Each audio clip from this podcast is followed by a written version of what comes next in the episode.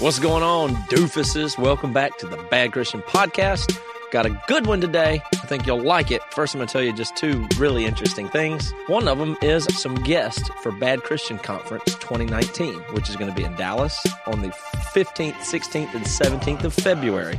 We're going to be joined by Jason Petty, also known as Propaganda, the rapper, the speaker, the awesome dude, been a guest on the podcast, and Aaron Gillespie from Underoath, the Almost. Uh, does solo music. He's going to be performing there and talking, speaking panels. Gonna, there's a bunch of other guests coming. That's all I'm going to leak to you right now. You can buy your tickets. And good news, we've extended the early bird pricing for another week. So you have one week to get your ticket for $50 or 25% off. So act on that now if you like the tone of those two guests.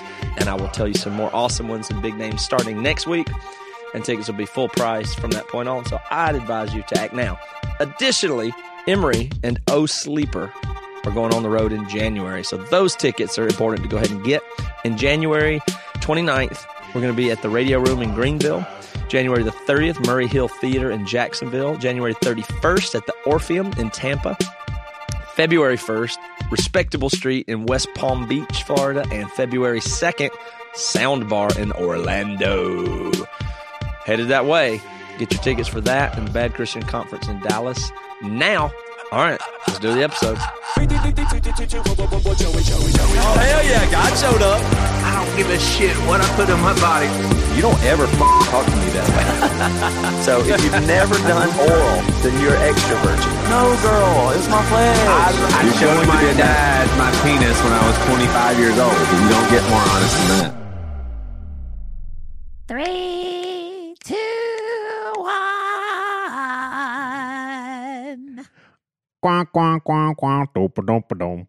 It's Do you the know- do you know Bad Christian Podcast. Thank you for listening, cause we're gonna have fun today. Yes, we are. Oh, yeah. Did you not recognize that as Pee Wee's Playhouse? Pee Wee's Playhouse oh, started Ba-dum-ba-dum. quack, quack, Ba-dum. quack, That- quack, doop-a-doop-a-doop.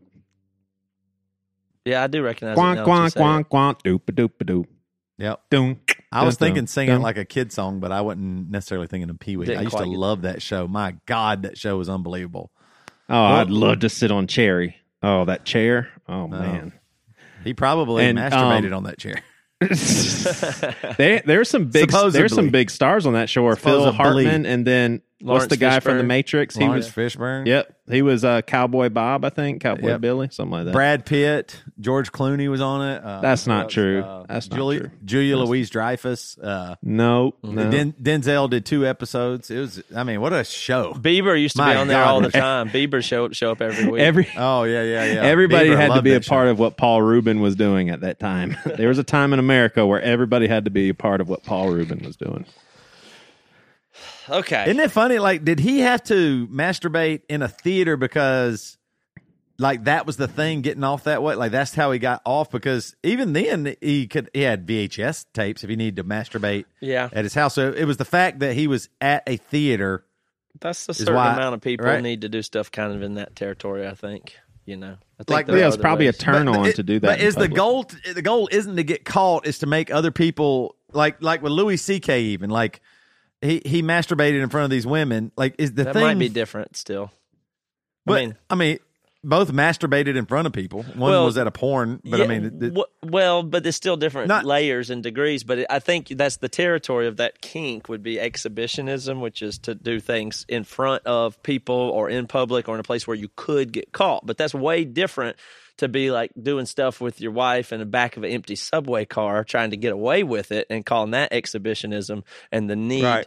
to you know for, force somebody to watch you jerk off and, and then everything in between. I- But I suppose they're yeah, related. but, but yeah, but but Paul Reubens and Louis C.K. they both wanted to be a little bit of a power of oh my gosh, I'm having to watch they watch this guy do Maybe. this. Like they like they, they they got off on somebody watching them, but mm-hmm. they but their goal wasn't really to get caught, right? Like they, they didn't like Louis C.K. didn't think, oh man, I hope so, someday No. I get turned in. That wasn't that. isn't No, part well- of the kink. Well, yeah, but I don't know if Pee Wee was trying to get caught or forcing people to watch him, or just he just simply liked to do it somewhere where it was a little dangerous for a little edge. You know, Yeah, that's not the right, same right. thing. Yeah, I always as as a kid, I always thought that it was something that he was trying to do without people seeing. Like Yeah, it might have just was been so too. turned into the movie, and he's just like, "I got to do this." And then someone was like, "Oh my gosh, is Pee Wee Herman masturbating." Call I the would cops." love. What what movie do you think he was watching? Do you think that's on online? I don't know. I don't. I, I don't know the story. You can look. You can look it up. I'm typing it. Hey, what do you think's going to come up? I just typed into Google. What porno was Pee Wee watching? Was it a porno necessarily? even? I don't know that. Yeah, all right. Well, okay, here we go. This comes from the Smoking Gun, get right at the news, man. You know what's Oh, funny? we get some damn news. Mhm, up we get you know some what's damn funny news right now. Funny about this too, man. It, he he has a mugshot. Uh, he was in Sarasota, Florida, and he looks cool as hell in this mugshot. Like, I mean, look, I mean, he looks like a bad dude. But it was 25 years ago, uh, in 2016. So it's been 27 years. And uh, let's see, under an undercover cop spotted him twice exposing himself inside the South Trail Cinema in Sarasota County's only adult theater, according Adult to the Sa- theater. Sarasota County Okay. Sheriff's Office report. The detective watched as Reubens exposed his penis with left hand and began to masturbate at 8:35 p.m. and then again 10 minutes later. Whoa, boy, he's all man, that's that, that's kind of that's impressive. Wow. Um it doesn't say which movie he was watching though. Uh, Reubens Well, placed no, really pleaded no movie. contest to the misdemeanor count and was sentenced to community service in order to pay a small fine.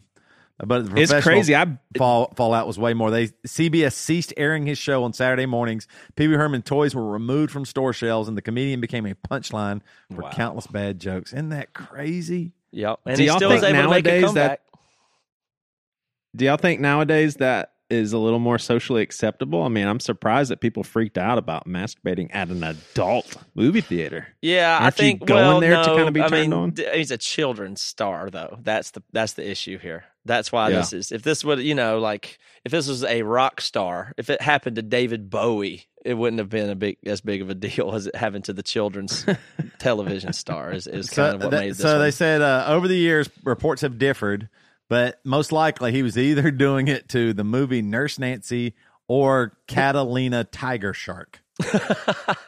so okay, I might ha- I might have to do some more investigative research after this do some more podcast. di- Just, uh, dive I just I'd like to go for the find out the truth. I mean, I just I, I kind of like leave a story open ended if you know what I mean.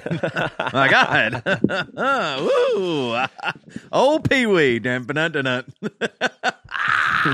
you know how much shit people used to get. How how I feel bad for him. He got caught. How much shit did people used to get away with? I Yeah. mean, it's insane. You, I, I don't understand how people ever even got caught. Back in- any- back- and, yeah. and maybe most people didn't. Like, I mean, I don't even know how. I was watching Drunk History the, the, the other day, and it was uh, uh, Booth that shot, or I guess he shot uh, Lincoln Mm-hmm. or whatever. And I was like, he, he got caught because he leapt off and broke his ankle, and and you know, and declared he why he did it and all that stuff. But I mean, he might have could have escaped if he would just slid on out. Nobody. Like knew I don't. he I mean, maybe I'm wrong. That's that's the president. Maybe, but I mean, he was in the booth with the president.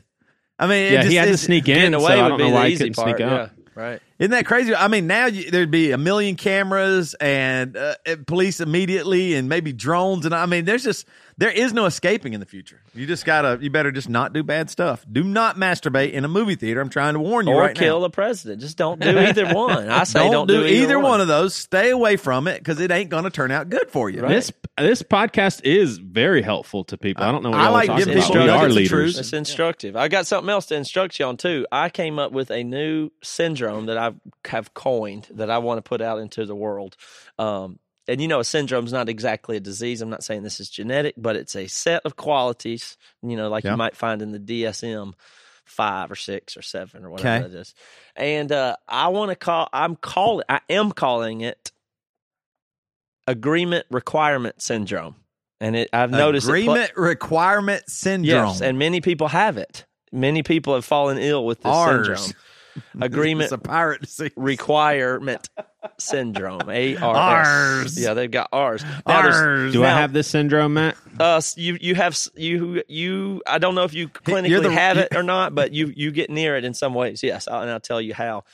Ooh. Now, there's two types of agreement requirement syndrome. The first one, you know, like bipolar one and two, they're different, but Yes. they're related. So this has two versions. Agreement requirement syndrome type one is the one where you, as a person or a group, require that other people agree with you. So it's like Wow. you have to have the same opinion about stuff like so and, and activists are bad about this like the, the activism stuff you see online is the way this happens and it is you have to agree we all have to agree about this thing like whether this is okay or that person should have a job or not if you're not as outraged as you need to be or whatever it Yeah. is then you then there's something wrong with you versus hey le- let me be. I'll just think what i want to think you think what you want to think. So agreement requirement syndrome is when somebody's trying to that person has an unhealthy need to require others to agree with them and it's often done by groups. Groups can have this thing. That's that one's pretty obvious but type 2 is the one that's more interesting to me or, or problematic. Type 2 of agreement requirement syndrome is where you feel the need to obsess over talk about discuss and disclaim the amount that you do or do not agree with other individuals that's where I find it really irritating. And I think it borders in OCD and some other kind of personality disorders there of, and mental illness. And it's when you have to say, now, I don't, in the ba- most basic form, which I don't think qualifies you necessarily with, for the syndrome, is when you say, now, I don't agree with everything you say, but, because you know how we get that a lot. That's yes. the beginning of it. And it's almost always unnecessary to say. So it bothers me on the inefficiency level. There's like, yeah, okay. You definitely don't have to say, I don't agree with everything they say. But but what that shows me is that that must be important. And I think that can get very unhealthy to the unhealthy degree where you're actually obsessing over and thinking about how much you agree with other people, to what degree, and what it means, and who you're aligned with and who you're not aligned with when all that becomes unhealthy, if you spell it out, then I think you at that point have agreement requirement syndrome, and it's uh, it's Yeah. related to celebrity worship. It's related to a lot of things, and it's all a shortcut for th- what I think is really really more important to do, which is use your own damn brain and think what you think. That is the antidote for it. That is what I want everybody to do: is use your brain. You listen to everything and absorb from it how it ever it is useful, and then you forget who you heard it Yep. from because that's not important, Mm. and you'd stop thinking about if you re- agree with this person or that TV personality. Stop spending any of your bandwidth, effort, and brain power on determining who you align with and don't and to what degree. And and explaining who you agree with and don't and to what degree to distance yourself from or be like stop doing all that stuff. That is a sickness to me. It's a waste of time. It doesn't mean anything. And it's using your brain power instead of just taking in information deciding what you think and then thinking that way and being that way. You need not. It doesn't matter who you agree with. And all that effort is wasted and counterproductive and even disordered. So you tell me, Joey, do you have agreement Well, requirement I, I syndrome? can't agree with you right now because you've ruined it. no, you can agree with me or not. what am I supposed to do? You, you don't need to. You I- don't have to agree screwed- with me. Just engage on the topic. That's, I- that's my I- point. I mean, I can you don't have to. I can see some ex- I can see some extreme examples in my opinion that almost begs for someone to do that. For example, I don't agree with uh obviously I don't agree with what Hitler was trying to do, but man, when he when he said when he said such and such, can't- he there's no possible other Yeah. uh, uh, person you could think of. Like, Okay. Um, let's go with uh about me and Matt, or just your your wife or your dad or uh, a, a and, and, coworker. and remember, I'm describing this as an Not somebody that unhealthy annihilated- tried to preoccupation with. Not a that, not the the, not that it can never be mentioned, or it's not sometimes necessary to make a point of de- you know, but an an obsession Joey with just- this. But Joey started with, like you Now, I don't said- agree with everything you said, Mr. Hitler. I don't agree with everything that obviously that Now, I don't Hitler agree with did hundred percent of what Hitler did. Of course, I want to make it clear in this analogy. I don't agree with everything that that guy did. Now, what were you going to say? well, You unfortunately can use I think Go the- ahead. I want to I hear. think, unfortunately, the only way out of this, though, is for everybody to be less sensitive, and I'm not sure if that's possible. So let's. How is let's it not say, possible? Uh, I, I don't think. Well, I don't think I can flippantly say something uh, supportive in what I learned about Bill Cosby without distinguishing myself from now. This isn't my role model. I obviously Yeah, there it's you not go. someone I'm trying to be like. But my gosh, did he not create a cool cartoon with Fat Albert? Mm-hmm. And li- look at the strategy that he did. Look at how awesome he was at teaching kids and everything. It seems as if you're going to go on a rant about how cool of a cartoonist Bill Cosby is. It's just human tendency to be like, well, let me make sure you know. I don't think he should have drugged women. Right. I mean, I well, just a half so sentence. you're, you're a half saying sentence ought to do it. Moving on is what I'm saying. Sure. And what, but more Sure. importantly, is the is the is the thinking, is the spending all the time thinking about. Do I agree with this person? Do I, I'm in this camp. I'm well. I'm in that camp. I'm with this. That all all that's a shortcut to you not having your own ideas. Don't you understand? That's Yeah, I agree with you that. You need to just It's- get information from everybody, and then you have uh, your opinions. It's not. I, I do not need to be afi- defined by if I agree with. Uh, Joe Rogan and Rachel Maddow, and to, and to what degree? Who fucking cares? I care. You should care about what I think and what I say, and that's what I should think about and care about. What I think and what I say, not who it aligns with. That seems unhealthy to me. So less of that would be better. And a lot of people are getting closer, Uh, uh, but for some reason, all the time now, because people are more and more afraid. I suppose that's why I think there's fear in the environment. So you hear more and more people spending more and more effort explaining who they do and don't agree with and how much, and I find that troubling. All right, so so uh, let me give another exception, and that is the informative take. So I I read let's I'm reading um, Brian McLaren stuff. So let's say I line up pretty much exactly with what he's saying. Well, obviously he articulates himself a billion times better than me. He's way smarter and he understands everything he's saying at a very deeper way. So it seems maybe even convenient and efficient to tell someone I kind of see the the world and faith and spirituality very similar to Brian McLaren. That seems That's very, very helpful, informative, useful. Good, I love it. useful. Of course, So you agree? that's normal. Okay. That's great. Now let's take yeah uh, yeah. So, So- I largely agree with this person anyway. Moving, you know, now you're that's a good shortcut to you know getting on the same page with somebody. Right. That's fine. That's not disordered. But you know what I'm talking Yeah, about. Yeah, it's almost it's it's almost like you can't. Uh, um, I mean, it it reminds me of the flawed rationale that I had in an earlier club episode. But it's almost like you can't really enjoy being into something unless, in your heart of hearts, you can say, "Man, I really line up with that." Right, right. know, it's a need of social inclusion, not one of knowledge, eh, like uh, and growth. It's one of like Which belonging is to whi- a team. It's tribal, whi- like you know what I mean.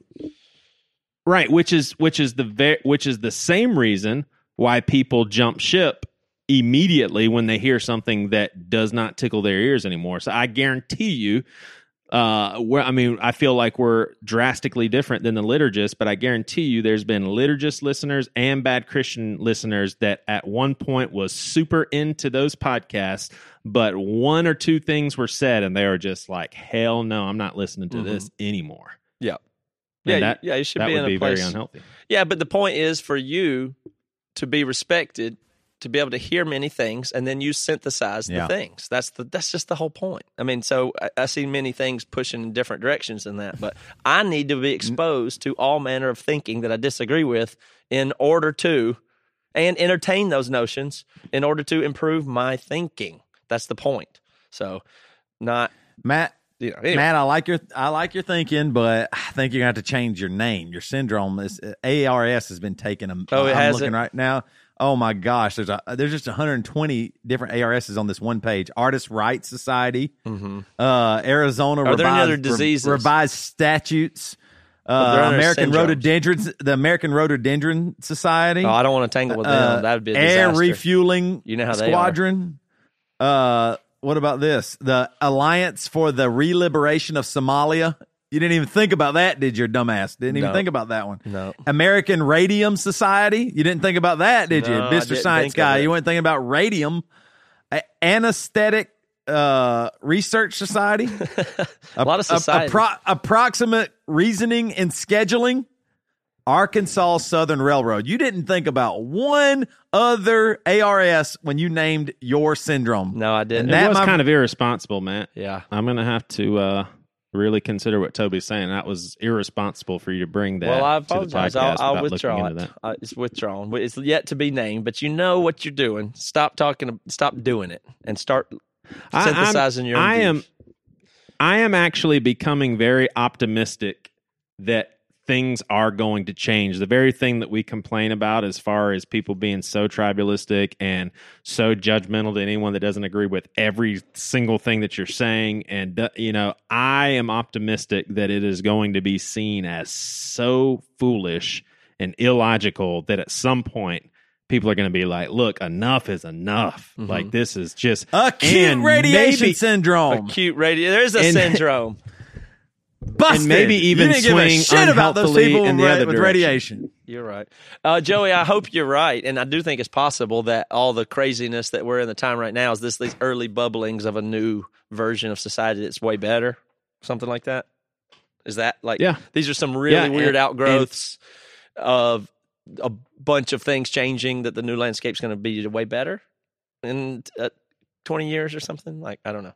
I think so. And if that's the case, I find it a very unreasonable thought for the pendulum to swing unhealthfully in the other direction. So maybe we'll kind of find somewhat of a sweet spot. We're not going to go back to chauvinism being acceptable in America. Right. No way. We're not going to be able to, we're not going to go back to uh, saying certain words and, and getting away with it, words that shouldn't be said. And all, yeah. So Well, we're in a wild I'm time. optimistic. No doubt Let me about guess. that. Let me guess. Matt's next thing. The best is the yet to human, come. Human indecision value.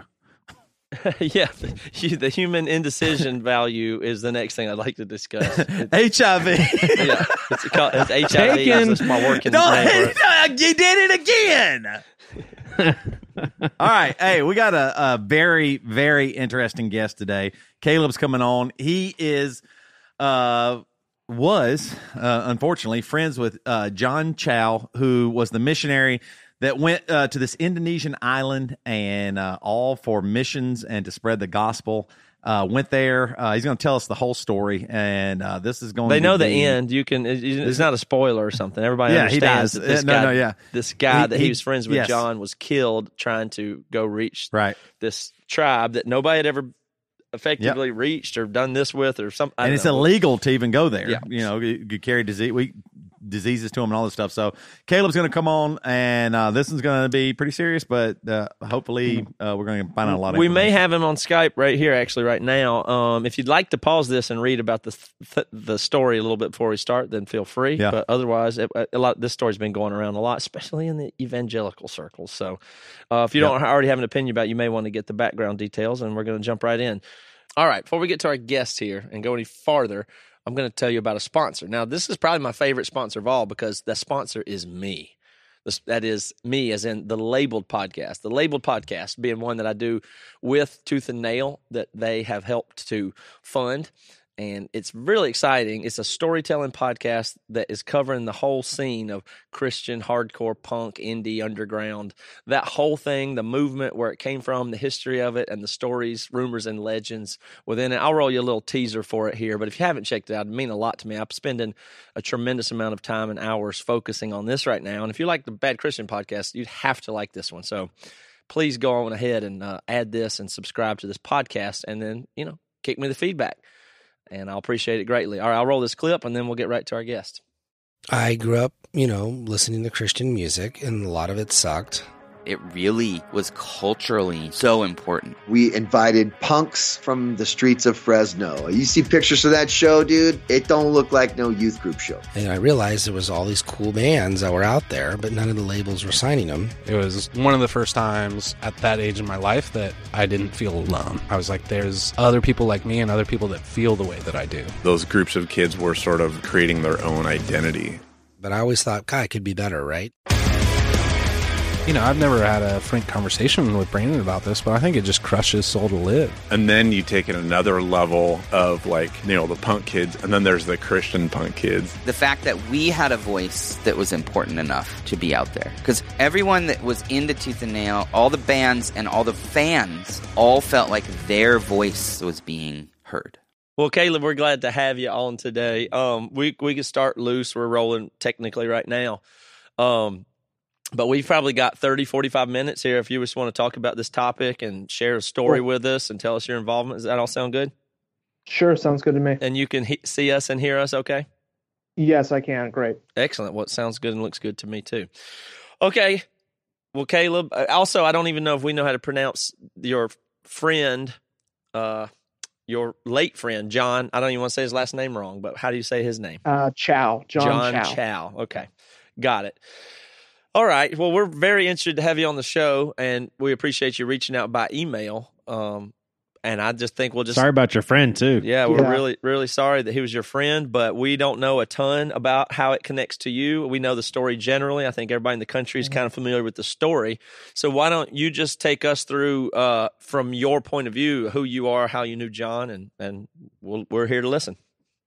Sure. Well, um, I'm currently the student and community director at Rolling Hills Baptist Church in Fayetteville, Arkansas. Um, but I only graduated in May. So um, while I was in my undergraduate program, I went to the Canadian Institute of Linguistics, or pardon, Canada Institute of Linguistics in Vancouver, um, Canada, British Columbia. Um, and it was while I was there that I met John. Um, the focus of Canada Institute of Linguistics is Bible translation based and missionary work. Um, and so that wasn't my goal for being there. It really was just linguistics training. But for most of the people there, including John, who was a student with me during that time, um, that was their purpose for being there was training for missionary work. Mm-hmm. Yeah. So um, John and I had we had the same track, so we had our classes together. Um, it was phonetics, phonology, morphosyntax, uh, and language and society. He lived You on guys the are same nerds, hall basically. Yeah, basically nerdy. nerds for nerds for Jesus. There you go. Um, but um, he had his room right down the hall from me. We had dinner a lot of times together, lunch a lot of times together. Um, I I go I go to a, went to a Christian university, so I was already sick of going to chapels during the semester, and so over the summer program I didn't go to them. Um, and most of the time John didn't go either.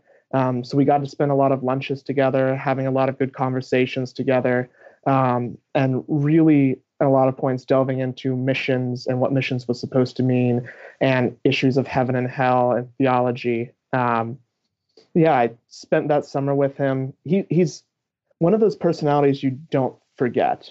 Um, we Awesome.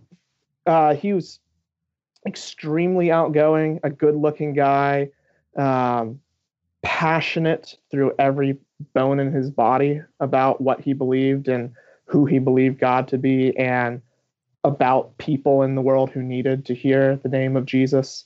Um, so he struck everybody, and everybody that was um, has kept in contact since this summer semester were just devastated when they found out. Mm-hmm. Let me ask a couple was- more uh, yeah. questions about for about it. John. So, uh, for the people that aren't maybe familiar with the story or don't know him, just from the total outside, he was a missionary guy. How was he like or unlike what we typically think of as uh, you know a missionary goes to other places, hands out stuff, tries to you know get the gospel shared in places where it hasn't been heard. It, does he fit the t- typical profile of somebody like that, or is he different than than that? Uh, he's he was very different than that. Um, he was a loner in almost every sense of the word. Um, as I said, he was a really good-looking guy. Um, he, I mean, girls obviously were interested in him. He turned down um, relationships, romantic connections.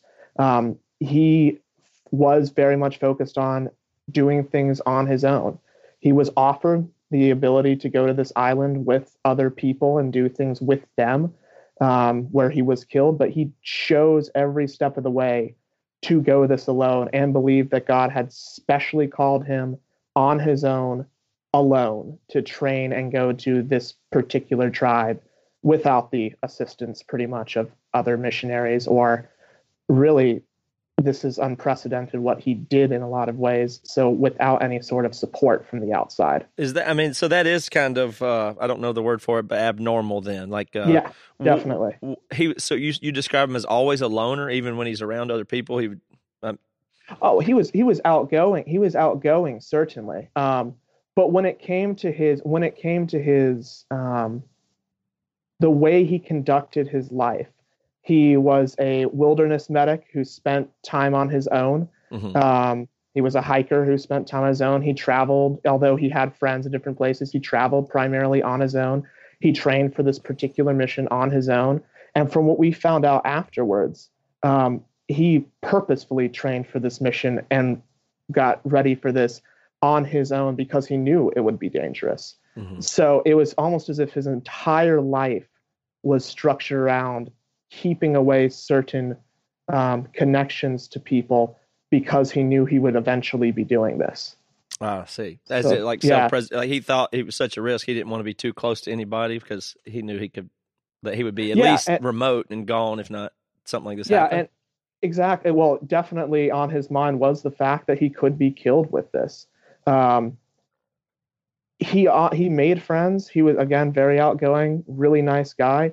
But at the end of the day, his life seemed to have been structured around the fact that he could die doing this. Wow. and that he was not going to he would keep his friends he would have those people that were helping him um, before he went on this mission but yeah it was very much keeping people um, in a way at arm's length in case he was to die doing this Was he Did people sanctioned? Did you ever talk to him about the Uh, mission? Yeah, did, did people push back and ask, say, "Hey, man, this might not be a good idea"? It, it- you know, it seems like he was almost like a zealot, right? yeah there's there's a sense in which um, it seems to have been an open secret because what he did was very very illegal um, there's it seems to have been an open secret where i had when we talked about what it means what missions is supposed to mean he mentioned this tribe specifically but he did not give off the air the opinion that this was his single-minded mission um, but at the same time as it's come out it's very clear that was his single-minded mission um, For how long do you think? gosh i don't even from from what his own journal says and then from all nations um, and interviews with them uh, the missions organization that he had trained with years this was his plan So this particular tribe has kind of been on his mind for Yes. years, and he's been Oh, thinking about this. if- When's the last time y'all talked about it? Oh, it would have been. We kept I we kept up with each other, not particularly, but as a group. It was a close group that summer on our Facebook page, our Facebook group that we keep up in. Um, but I I did not think again the open secretness. Maybe I just wasn't privy to it. I and several other people that were in um, this uh, semester, we found out from somebody who lived in India who had seen this article come out um, about his death. Um, Oh and there was a sense where we realized it was an open secret, where everyone was like, hey, wait a minute. I remember him talking about this. I remember him saying Mhm. things about this. But so, in a sense, it wasn't a shock. Um, but at the same time, he let people know this was what he was trying to do. Interesting. And was he sanctioned by an organization that sent him there or authorized him to go? Or is there any ties that's completely a rogue missionary effort? this is where I'm, in a sense, frustrated, and in another sense, waiting for more information. Um, All Nations, which I believe is based out of Kansas, is a missions organization that has kind of claimed him. That they knew he was going to do this. He trained specifically for this with them, um, and has noted that he was an All Nations missionary. But at the same time, they don't want to claim responsibility for his illegal actions Mhm. or the risk that he put to so many people. Um, so there's a there's a portion of both where a lot of people want to claim him as a as their martyr, but at the same time, we don't want to get in trouble for sanctioning what he did. Mhm. I mean, do you think that partly, like, like when you think of his actions and what he did, is what's going on in his mind is, hey, anything that comes against me, whether it's the law, whether it's an organization telling me not to do it, whether it's my friends pleading with me, all of that are tools of Satan to keep these people on a pathway to hell. Like, is that how his mind was operating? Like, I've got to do this. I don't care who tells me not to. These souls are the most important. Well, I his journal, the pages of his journal that he, the last things he wrote are available online now. They've been released, and what I keep reading um, as I've gone through these over and over again is so unlike the John that I got to know over the summer. Um, but simultaneously, I can see how he got there. He goes through and he says things like, you know, I can see how you have trained me for this. And I'm paraphrasing a little here. See how God, you have trained me for this specific mission. Even my ethnic makeup is for the specific mission. My size is for the specific mission. Um, if I don't go, who is going to go? I can't leave here because this is my specific calling he says towards the end of his journal that he was afraid in debating whether or not he was going to go on the island. And he claims he had a vision in which he saw the island was covered in distorted demonic spirits, um, the last stronghold of Satan, and that God's light was going to penetrate into it and destroy all these demons and destroy all these evil spirits. Hmm. So I think. So, do you think? Do you think that's valid, or do you think, oops, mental illness? I'm not. I I can't. I don't think anybody can say directly, um, but clearly, I I don't think this was quote God's will for him to go do something that was one so incredibly unwise, put so many people at risk of I mean, life sentences for some of the people who brought him to this island.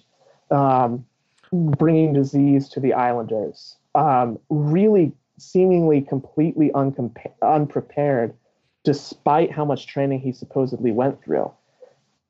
I I feel terrible saying it might actually be mental illness because he believed it so strongly. But it seems to me that he started with a wrong ideology, a wrong way of approaching, you know, Christianity. And what was last summer sort of dive bombed and spiraled into this place where he's having he's at a no going back you either go this island or you don't and he claims to have a vision in which he's going to somehow be successful and yet he dies mm-hmm. so i i see i see someone that seemed to have been vulnerable um, someone who had been given a wrong set of ideological presuppositions and the amount of time he spent alone he spent 11 days in quarantine by himself before he did this he did not have wow. anybody to talk to while he was on that boat that spoke English. He had so much time to himself um, that I think it, I think it drove what was going on in his mind mm-hmm. all the way to the extreme. So tell us more of the details about what happened, especially for people that may not have read or just. I mean, the saddest part is almost everybody has strong opinions about this and knows not the details, which has been yes. must be frustrating to you. And I'm going to talk about that. Yeah, but what are the details? Yeah. Like, so he did this. It was maybe with an organization. It's off the coast of India. He was training. What do you mean by training? What did he go do, and what actually? What are the details on the ground of, of how he passed? So it seems like he kind of did a when it, with the training beforehand that it was somewhat hodgepodge to get as much um, base level training as possible before he went over. So in his journal, he uh, he actually outlines an IPA, the International Phonetics Alphabet. Um, he outlines sounds that he heard out of the Sentinelese language, um, and that would have come from his one semester training at the Canada Institute of Linguistics. It says he went he went through a three week intensive training program with all nations. He was a uh, wilderness EMT. So he was really a jack of all trades when it came to his training. Um, now, when it comes to how he actually implemented this, um, he hired a boat, uh, a fisherman, to take him out to the island, North Sentinelese Island, which is very, very illegal. It's guarded by the Indian Coast Guard. It's guarded by the military. Um, and it's an island where nobody can go or is supposed to go yeah, or has ever gone nobody, or, or what? Uh, p- people have gone previously, uh, but there's been no. We don't even we like we know probably parts of their what their language is like, but we don't really know their language. This tribe doesn't know how to make fire.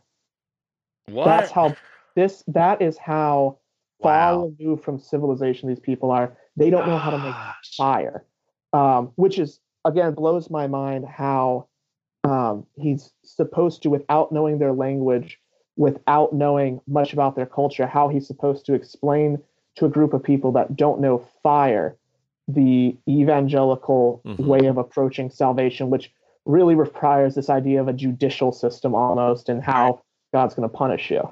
right. All right, so one, somebody give me a quick snapshot history lesson of, of the implications of that. So that means this civilization has has has been in that area for five thousand years, and they never caught on to technology, or did a few uh, like how, how does that happen? So it looks like, if I'm remembering reading up on them correctly, um, they were um, tens of thousands of years ago. This uh, population of the tribe left Africa, ended up on this island. Um, genetically similar individuals ended up on other islands nearby. Somewhere along the way, thousands of years ago, yeah, it's insane. Somewhere along the way, thousands of years ago, this particular tribe was isolated from the tribes around it um, and it's pretty much stayed, except for a, a couple of touchdowns from anthropologists, a couple of explorers.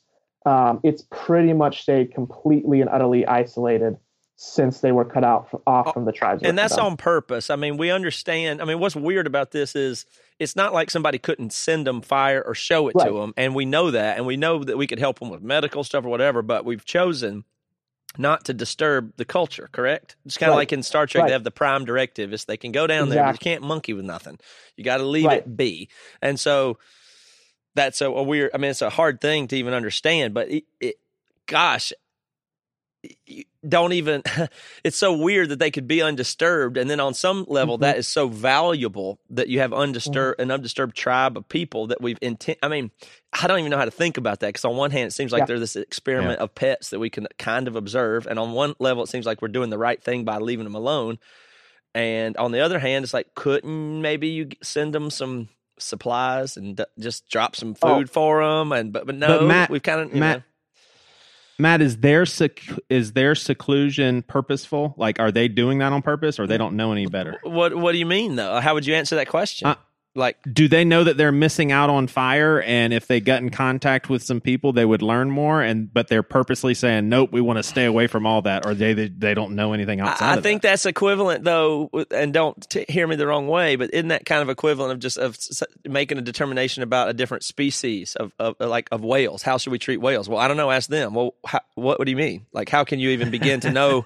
I mean, does your dog want all the food in your pantry? Probably. Should you get? I mean, I, I don't know how to answer that Ah, question. So interesting. And Oh so now we're talking about monkeying with them with missionaries. We don't even give them medical supplies. I mean, it's, it's, it's a really, it's kind of a, it's kind of weird to think about. How do you know how big the population uh, was, Justin? nobody really knows how big the population is. Um, it's any it's estimated to be anywhere between a dozen and a hundred. We don't know. Um, how did they keep it down? If it's that's yeah, I, I, I'm sure that's a different conversation, but I don't Yeah. understand how they could have ex- existed there that long and be hundred people. It seems like Mhm. it'd be a Well, huge population. that's pretty consistent for uh, undocumented tribes, generally the ones that are left throughout the world, whether that's in South America, Papua New Guinea, or in at this point with the North Sentinelese. Um, they generally have very low numbers, which is part of what makes them so vulnerable. Um, missionaries have directly, especially in South America, have directly led to epidemics that have nearly wiped out tribes. Just with disease. sh- yeah. Right. You show up with a cold. You show up with you show up with a cold. You show up with you know you're carrying the flu, which is part of why he wanted to be quarantined. But that's doesn't get rid of all the diseases you could possibly have. Yeah.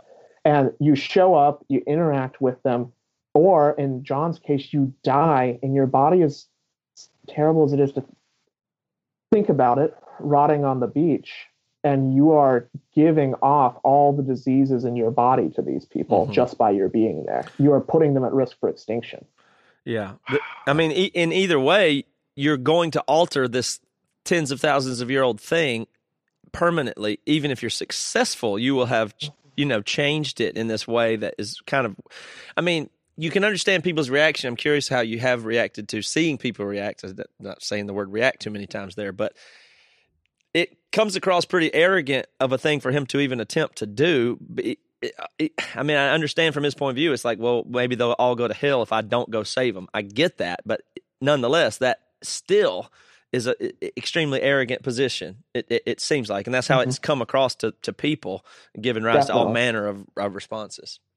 Definitely, and and this is where I see a insane amount of danger for the way that evangelical culture has approached theology in general. John really believed he had a specific call, specially from God, that determined every part of his life thus far. And that only he, he writes in big capital letters, if I don't do it, who will? He really believed he was the one chosen to bring this to people. They cut this out of the Washington Post and a couple of other places, but I think it's really important. He says he shouted at them in English, I love you you know, my name is John Chau. I love you. Jesus loves you. And then the part they cut out was, and Jesus has given me authority to come to you. Wow. I I I really look at the sort of solely personal relationship with Jesus.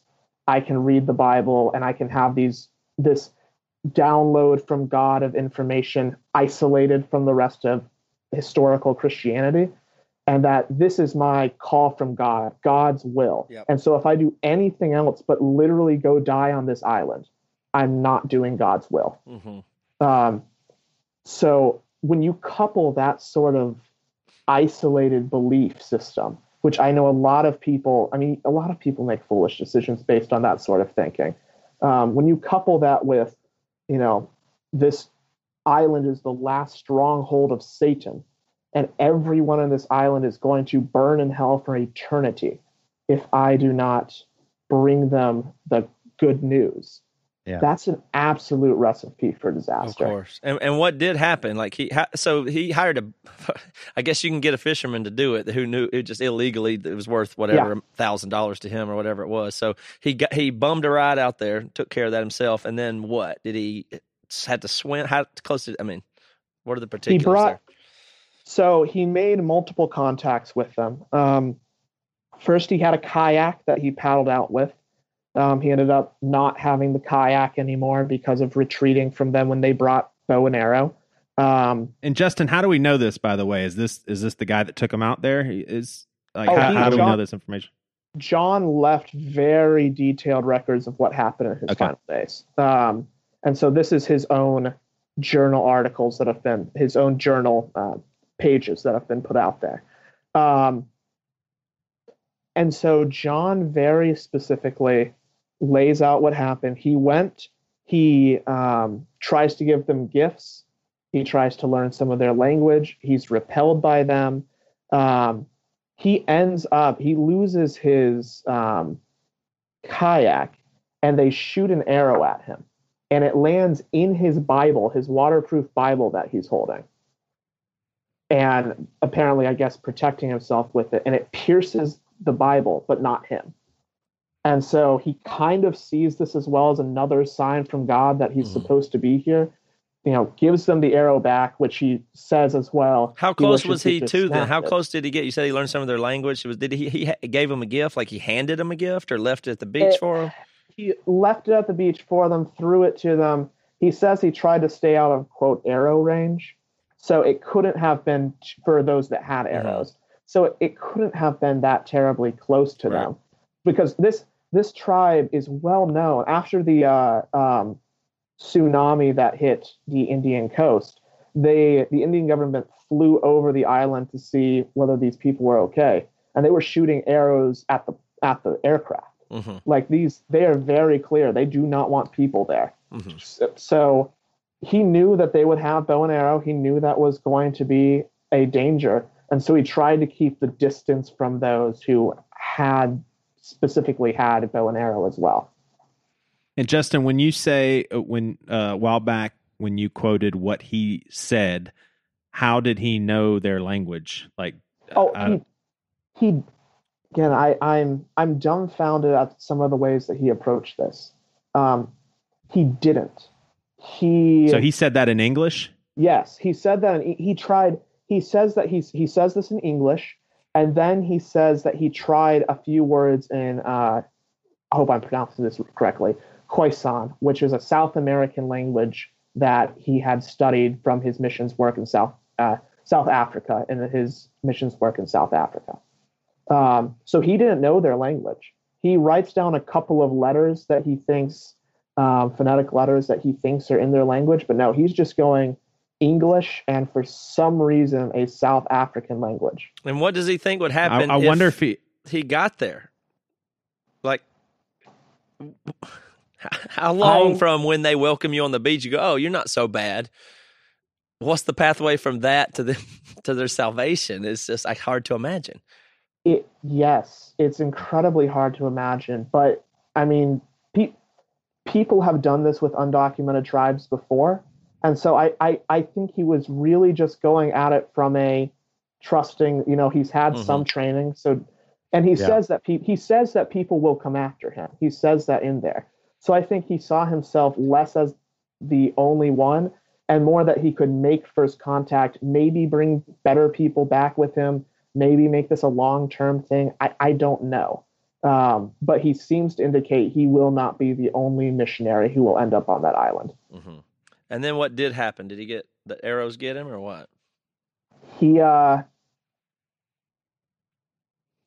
he um yeah, he did not have his kayak anymore. He had to leave that, fleeing from them with their bow and arrows. Um, he ended up just instead of being separated by water some somewhat or at least a portion of land and having a way to escape, he was dropped off. The plan was for him to be dropped off and literally just walk onto the beach. hmm Um, and that's what he did. Um, and so the fishermen that were there tell us that they he was sh- immediately shot at with arrows, kept walking into the arrows, um, was shot just shot down and killed, and then they saw the um, Sentinelese dragging his body across the beach. hmm And I'm Um, sorry. yeah, yeah, yeah. Man. And so, Yeah. yeah. Uh, it- like he at that point, I guess, like you were saying, he had at that point been by himself a lot and had trained by himself uh, all this time. And so at this point, I guess in his mind, there must have been, even with them shooting arrows, he just thought, I can't. There's no, there's no turning back. I mean, is that is that what this is? Like in Yeah. his mind, he thought, this is right no matter what, and I have Yeah. to mo- go ahead. Well, there's there's a sense in his journals as well that he's somewhat ashamed of the fact that he's afraid, um, and I think I think that comes from all these all these stories that we have that you know that super create superhumans out of Christians, um, and that they're never you know martyrs aren't afraid. They go in Yeah. right into it, screaming Jesus' name, um, and so he he writes at some point something like you know, I finally did it. And it's only natural. I'm afraid. He has to justify saying that he's afraid. Right. And he says, I, I, I feel, I feel regret that I panicked or I almost felt afraid or things like that, where he's clearly struggling with this, with the fact that he's afraid and he doesn't want to be afraid. So when he's walking into these arrows at the final moment where he's decided from his vision from God that quote unquote that he's he's got to go for it. And so fear put aside, he writes in there perfect love casts out all fear and he just goes for it. And I mean, that Yeah.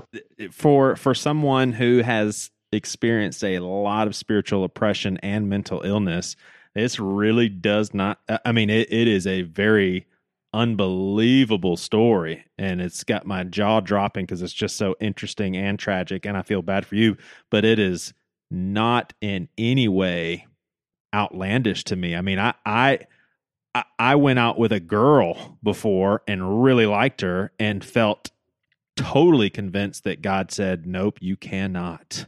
You are not right with me." And so you can't and so I just ignored her for the rest of the and that's a silly example, Yeah. but there was mental illness paired with a weird Mm-hmm. spiritual oppression of being scared of doing the wrong thing that dictated my actions. Oh, absolutely. You know, and and and you multiply that by a thousand, and you go out to a remote island to witness to people because you're totally convinced that God is telling you to do that. I mean that. Well, I I was raised in a really really spiritually abusive and in many ways physically and emotionally abusive uh, church environment, and I have severe mental illness issues. I've attempted suicide a couple of times in my life. I have daily struggles with it, but when I read this, I really understand because I had I had in my when I had hallucinations from my mental illness. I thought they were really I, I thought they were really from God. And I, mm-hmm. I thought they were so from God.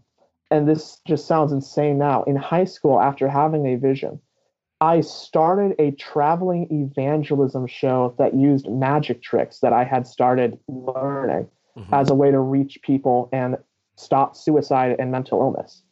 Now, somewhere along the way, I realized I like I put trust in this vision that it really was from God. And somewhere along the way, when none of the things in my vision came to fruition, I went, wait a moment, that's not, that wasn't from God. And it was one of the most earth shattering things for Mm. me. Yeah. So when I, so when I see this with John, that's what, I mean, that's what I have sobbed over and walked for miles over thinking about is if this vision isn't from God, and he spent all of this time working for one singular purpose, and he's walking into these arrows with a faith from this vision from his personal connection with God, whatever you want to call what he calls it. What kind of letdown must he have felt as he died?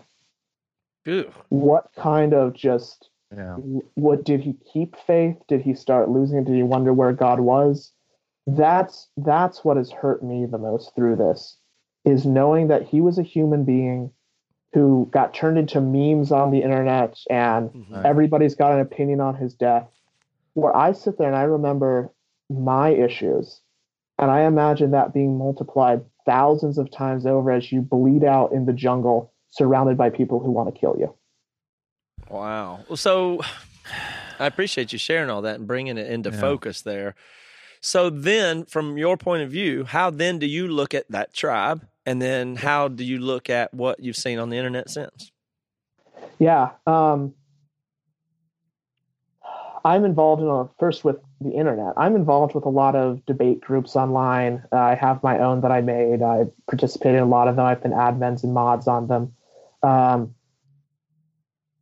the amount of just vitriol, mockery, just you see stories on the internet and they're bizarre and uh, people die in stupid ways and you can crack a joke with your buddy about them. But then when you see that this is a human being that you knew that you were friends with and that this seems so unlike him like that he'd be so unwise with it i probably spent hours and hours that day when i found out when it broke on the news and the next day literally hours and hours and hours just commenting on every comment, whether it was on Facebook pages, Facebook groups, news articles, just begging people to think of him as a human being. He's not a meme, he's not a sermon illustration. He was a friend and a family member and a real person. Mm-hmm. And What are the ways that you're seeing them when you say both meme and sermon illustration? Like this, I imagine. I know the memes are making fun. Well, actually, there's at least three things. I, w- I would like for you to tell me if, what what what they are. But isn't it? Some people are like, "Well, fuck him" or whatever. Like he Yeah. got what he deserved. Like that one's very gross. Is to the degree in which it is they really mean it. And I've seen, I saw that. Yeah. And then the, there's one where it's just like, well, it's just a joke. Like somebody died in a funny way. Yeah. And I don't know how if you take if you have any how you could. I mean, at some point, there's the Darwin Awards, and we've made fun of people mm-hmm. and who die Right. sometimes. I- don't know if there's a different line there. And then there's got to be people that are mad at the tribes and people that think he's a hero, like sermon oh, illustration. yeah. Is that what you're saying too? A lot of people. Yeah. A lot of people in the last one, a lot of people see him as a as a hero. And That's part of why I wanted to try talking about this with, you know, I talked to the New York Times. I talked to a, I talked to a few people where I thought they could reach the audience, including you guys, where I thought they could reach the audience that needed to hear this. He's not. He's not a hero. John was a real human being who was caught up in some bad theology that nobody turned him away from. Very few people questioned him on, and it led to his death. Mm-hmm. To idolize that, to idolize that is is wrong. To use Yeah. that as something that we look for is it's the exact thing that caused this in the first place. Right. And to me, it's just a matter of taking very basic theology to its nth degree. That is what happens. Like if you take the very basic components of, like in my seminary studies, and to this day, I don't know what even my professors thought about this book that they had me read. And I'm pretty sure uh, because there were so many contradictions in what they had me read, like some was very Calvinistic, some was very Arminian. I mean, it's all over the book. I think they just wanted some well roundedness, but this this book was so offensive because the guy literally says how many people die per second how you know statistically what's the chances of them being a christian and gives you a numerical figure of how many people go to hell every day every hour every minute every year and basically says that is on our watch. And if you are doing anything other than evangelizing and going to people and witnessing then you are doing the wrong thing and you have your priorities all messed up. And i mean hmm. I just don't that that is basic theology just taken to an extreme. I mean, Yeah. depending on what side of the fence. Not not for Calvinists, but for people that see the responsibility being on humanity to get the the word out or people are going to go to hell and it's on us, there's no other way. There's no other way to see it. It goes beyond that too when you when you create a ethical system based on hell. And and it's it becomes quite bizarre. There's a story that I heard that was a sermon illustration I heard all through growing up, a little in college, where this dad takes his son who is a Christian, and the dad's a Christian too, on a fishing trip in the ocean with his son's friend who is not a Christian. A storm rolls in, knocks the son and his friend off the boat, and dad has one life, you know, life ring to save them. Yeah. And he purposefully doesn't choose his son and purposefully chooses the other kid because he knows the kid is not saved. So if you so he throws him out and saves him because if you're weighing somebody's eternal conscious torment in hell Yeah. against having your son alive, you'll choose you'll choose to let your son die so that somebody doesn't have that eternal conscious torment in hell. And all you have to do is take that and apply that in this situation. And it it it, it make from that perspective it makes sense. Mhm. You're willing to do anything just to give someone their ticket out of hell. Right.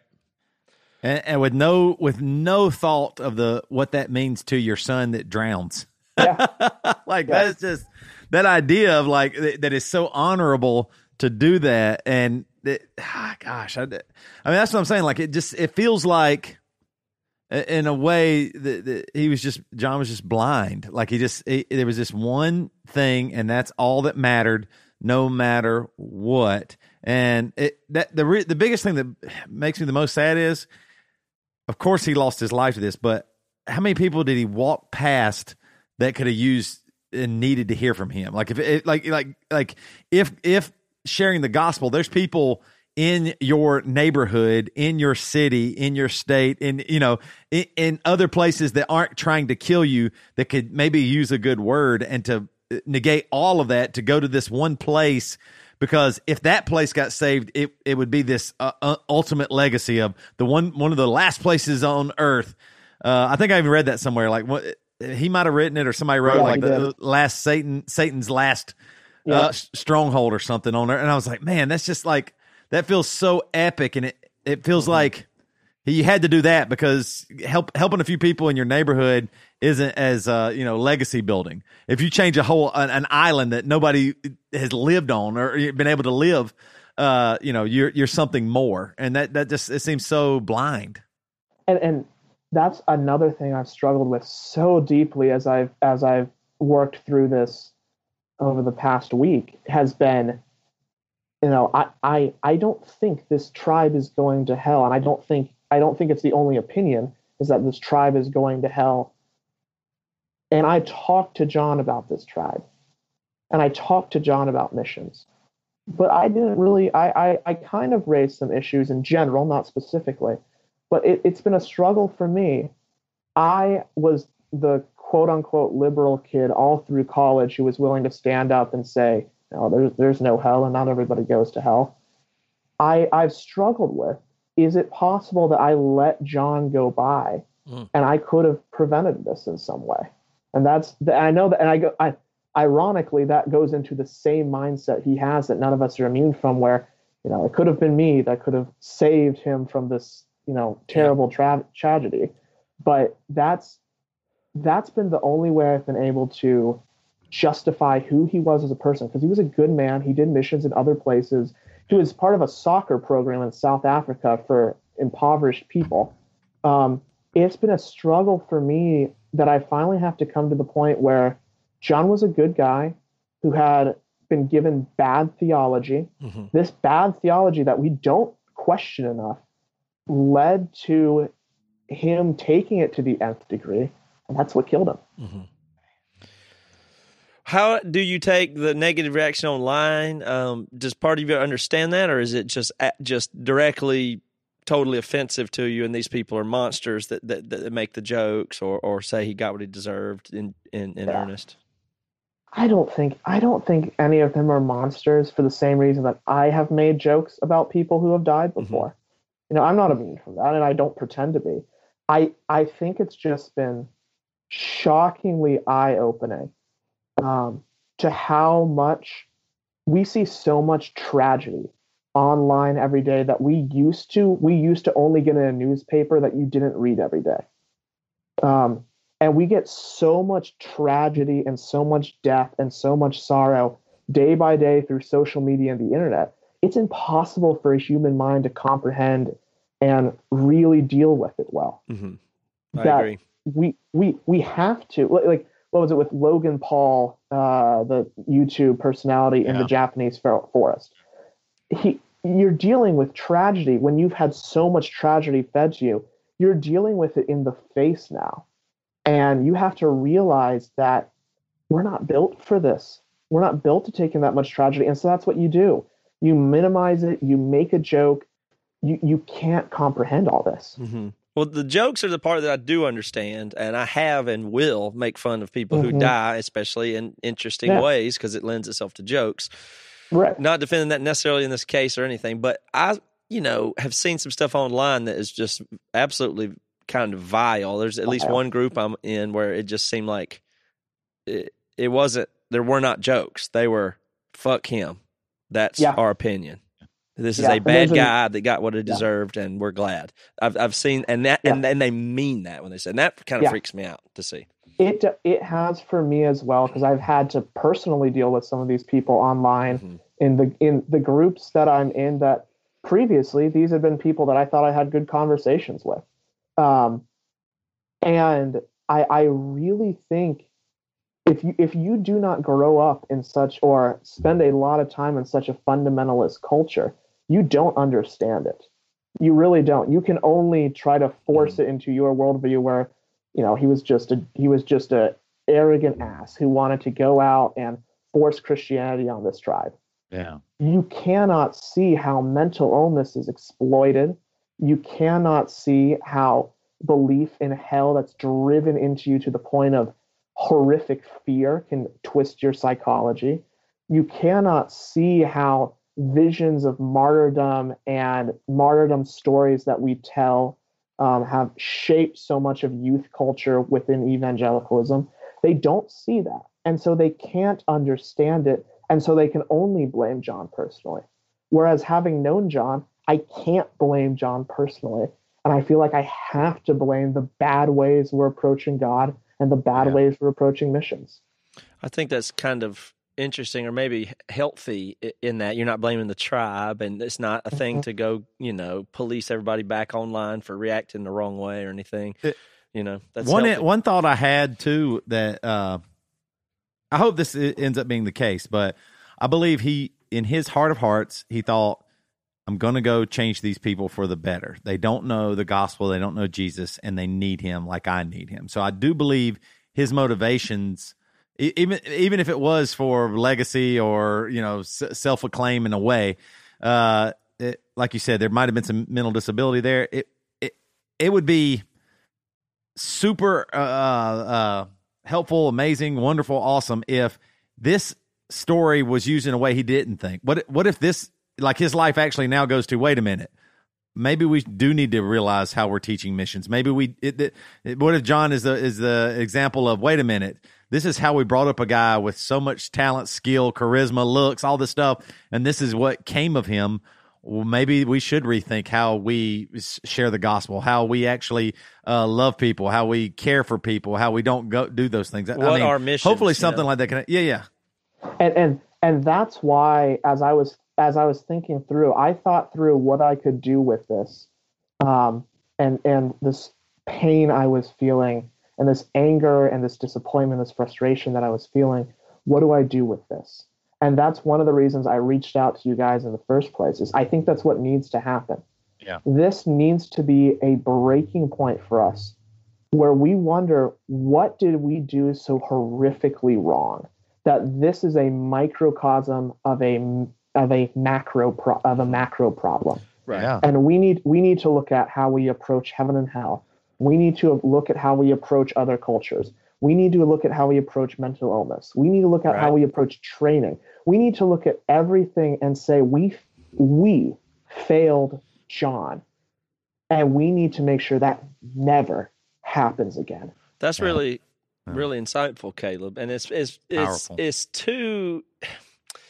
It's just it's real interesting because this is an anomaly, of course, like in a sense, but it's just not a mm-hmm. discountable anomaly in that all these things are very well understood and stuff like this happens all the time. It's the perfect storm of all the combination of mental illness, belief about hell, a certain tribe, a certain. I mean, it's Right. it's the perfect storm of all those to get it in the package that it's in. But every Right. one of those forces we all can name dozens of examples. And when they all line up like this this is the result. But these things are well understood and known. This isn't like well that happened that one guy biz- go back to business as usual. These Exactly. types of thoughts and directions and illnesses are they're ubiquitous. I mean they're common. They're Exactly. commonplace.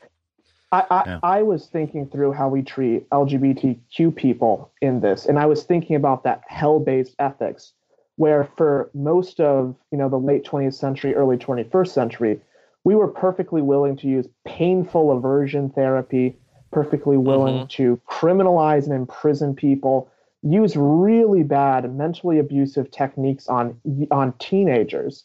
And when questioned about this, the answer was, "Well, what's worse, a little bit of a little bit of discomfort or their eternal souls?" right And Right. that's that's the sort of thing where it, it's so many of these issues affect every aspect of toxicity that exists within the American church in a lot of ways.